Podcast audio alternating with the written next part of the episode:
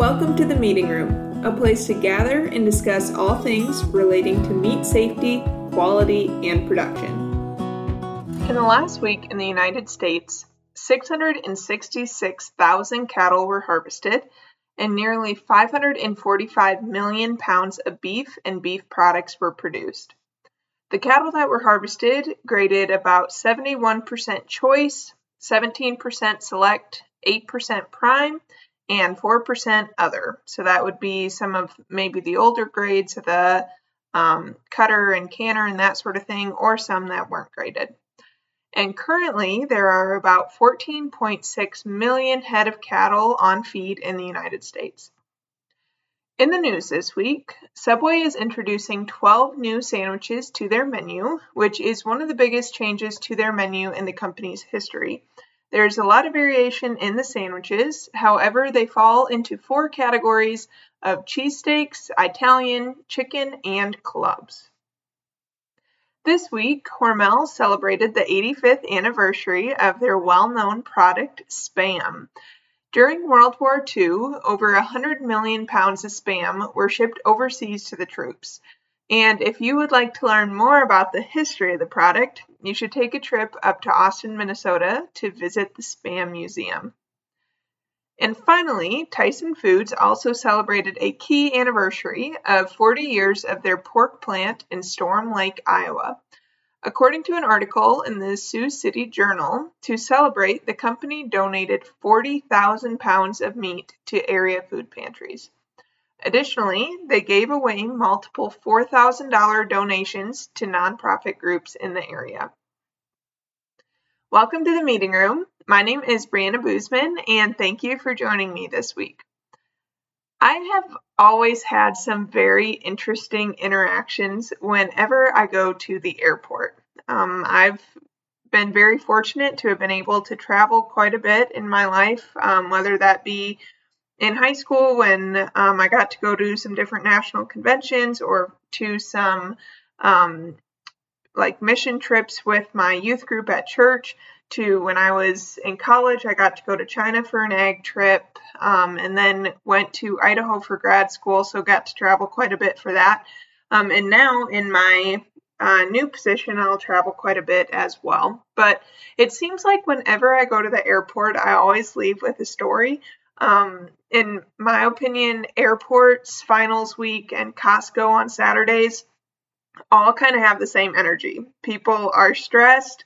Um, some of them, though, are usually pretty excited because something fun is happening and there's usually free snacks. And so all those things kind of have the same energy, and it's I, one of my favorite things. I absolutely love it. But people also kind of seem to lose their sense of self a little bit when they go to the airport um, and you just end up seeing a lot of odd things and having some interesting conversations and a lot of times this ties in when people find out that i'm a meat scientist that also can spur a lot of conversations and so the two of them together can really um, create something fun, I would say. So, um, a couple years ago, I uh, was on my way back to Idaho. I had been at a conference in Ohio, and I was on my way back and was sitting next to an older lady on the plane. And uh, we got to visiting, and she asked me what I did, and I said I was a meat scientist.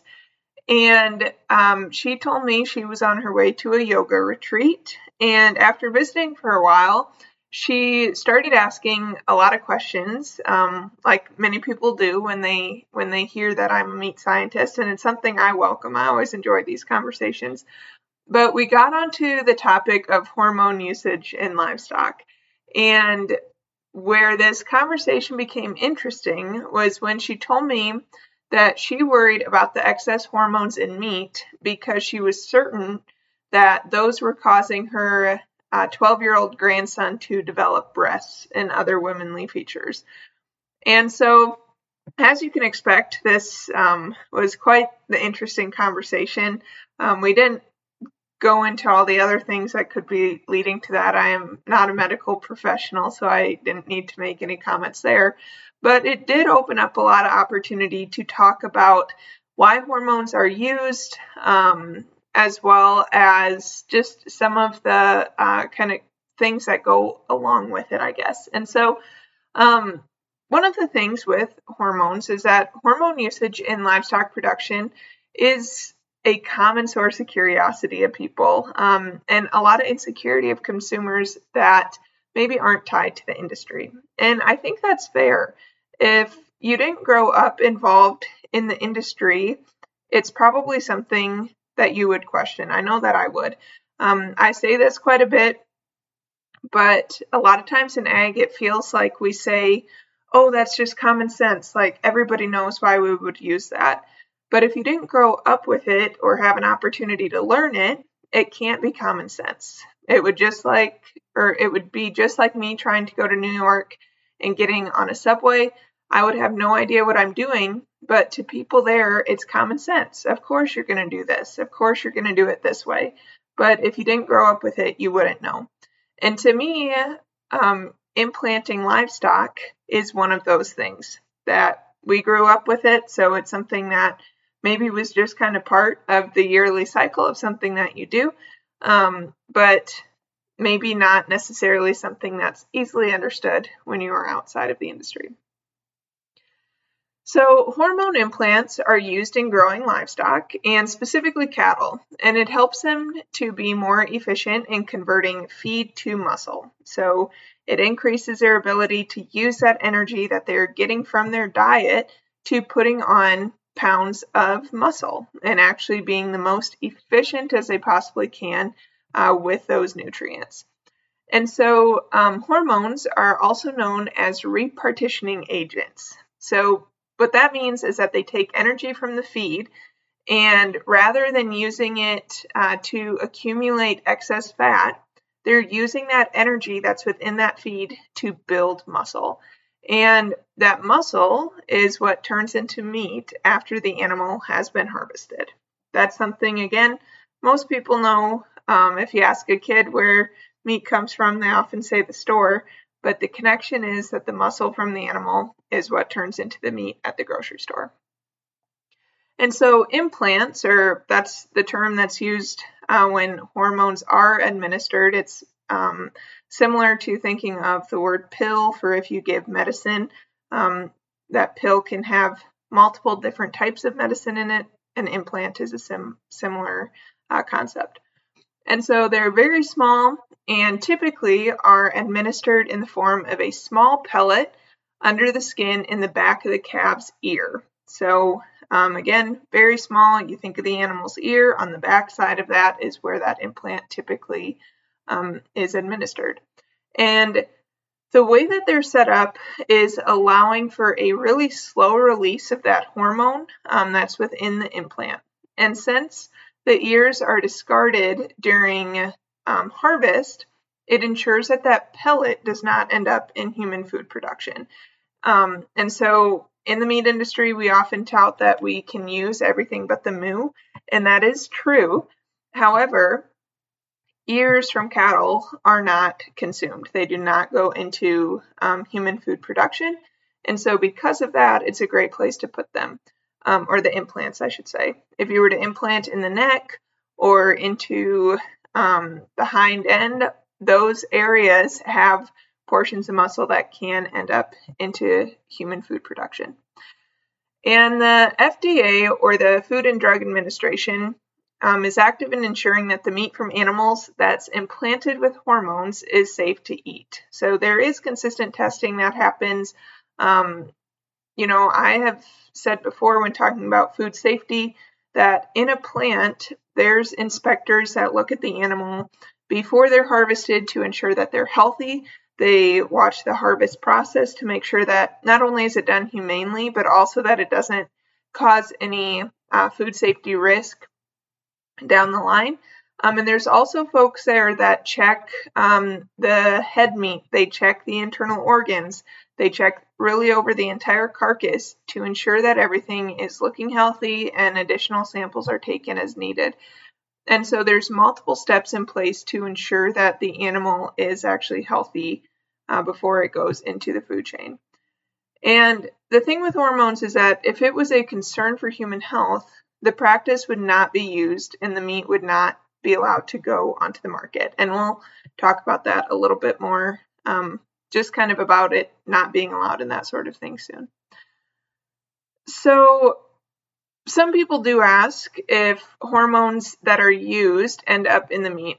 And um, it is important to note that meat is coming from a living thing, and every living thing has naturally occurring hormones. And it's common for food to have naturally occurring hormones, and that includes beef. And so, one of my favorite examples is to compare uh, beef to cabbage. And I am going to preface that I know that there's differences in terms of um, maybe the breakdown that your body does of hormones from animal protein versus plant protein um, and different things along those lines. I don't I can't explain them to you. I know that they're different. Um, and so I also know that this is not an exact comparison. However, it does give you just kind of a good idea to put it into perspective a little bit. Anyway, so one three ounce serving of implanted beef has approximately 1.9 nanograms of estrogen. Um, Non implanted beef has about 1.3 nanograms of estrogen. And so, just I know that those words maybe don't mean anything to you, the word nanogram, but we'll we'll come to that. So, three ounces typical serving or the um, suggested serving for beef 1.9 nanograms estrogen. That's what we're going to use for our uh, kind of base for beef. One serving of cabbage, on the other hand, contains 2,000 nanograms of estrogen. So if these were um, equal counterparts, which again, I know that there is some differences between them, it would take 1,052 servings of beef to get the same amount of estrogen as one serving of cabbage. That's 197 pounds of beef. The average American consumes approximately 57 pounds of beef per year. And so, following those numbers, it would take about three and a half years to get the same amount of estrogen from beef as you would in that one serving of cabbage. And that is including that implanted beef. And so, this isn't me saying that you shouldn't eat cabbage. Um, I'm very pro have meat and have vegetables and have fruits and fats and carbs and those things in your diet. Um, I'm not saying that at all. But when we think about this, one nanogram is equal to one billionth of a gram. And so, yes, there's other hormones besides estrogen that could be used in beef production, um, but similar examples of this can be found to demonstrate the trace amounts passed to food or from food to human um, during consumption. And so, just a good example to kind of keep it in perspective that um, these hormones are used really to uh, make feeding more efficient. We can throw in that word sustainable that we love to use. Um, that by making it more efficient, it's a better use of those nutrients, it's a better use of the feedstuffs. And so um, it's just a, a good thing, I guess, to kind of keep in mind and to keep into perspective. And so, one thing that I had noted earlier was about um, the FDA and the testing that they do to ensure that it is safe. And so, when you go into the grocery store, you may notice that pork and poultry products almost always have a bold print on the front, and it's often outlined or highlighted, has a big star around it, that says that those products are are hormone free or raised without added hormones. And what you may not notice is the small font on the package that says the FDA or the Food and Drug Administration prohibits the use of hormones in the production of these animals. So that's right, no pork or poultry is allowed to get hormone additives. Um, it isn't something that is used in the industry, and it is something that is not allowed in any production of pork or poultry. It's included on the package for marketing, and that's it. And it's one of those things that one company did it, and so others followed suit to not lose out. Um, because if you think about purchasing uh, patterns, if there's two packages that say the same thing um, or that are the same product and they're maybe the same price, and one of them has on their big and bold, raised without hormones, it starts getting you questioning well, is this other one beside it? Was that one raised with hormones? Um, are hormones something I need to be concerned of? And so um, for pork and poultry, it is very, very much just a marketing uh, tool. And so if you want to learn more about the impact of is it actually a meaningful statement on the label or is it just marketing, in episode 17, I believe, so it's quite a while back, um, I went through a bunch of the different things about hormones and natural and certified and different things like that to explain what they actually mean. And so, um, just to kind of wrap this up, there's there's so much regulation that is done in the meat industry to ensure that a safe, high quality food is making it into the hands of the consumer, um, whether that be beef or cabbage or anything else that you choose to purchase at the store. Um, we're fortunate to have a strong food supply here in the United States, a safe one, um, and one that when we hear about a recall, it's actually a good thing that we have that traceability system in place um, to be able to pull that.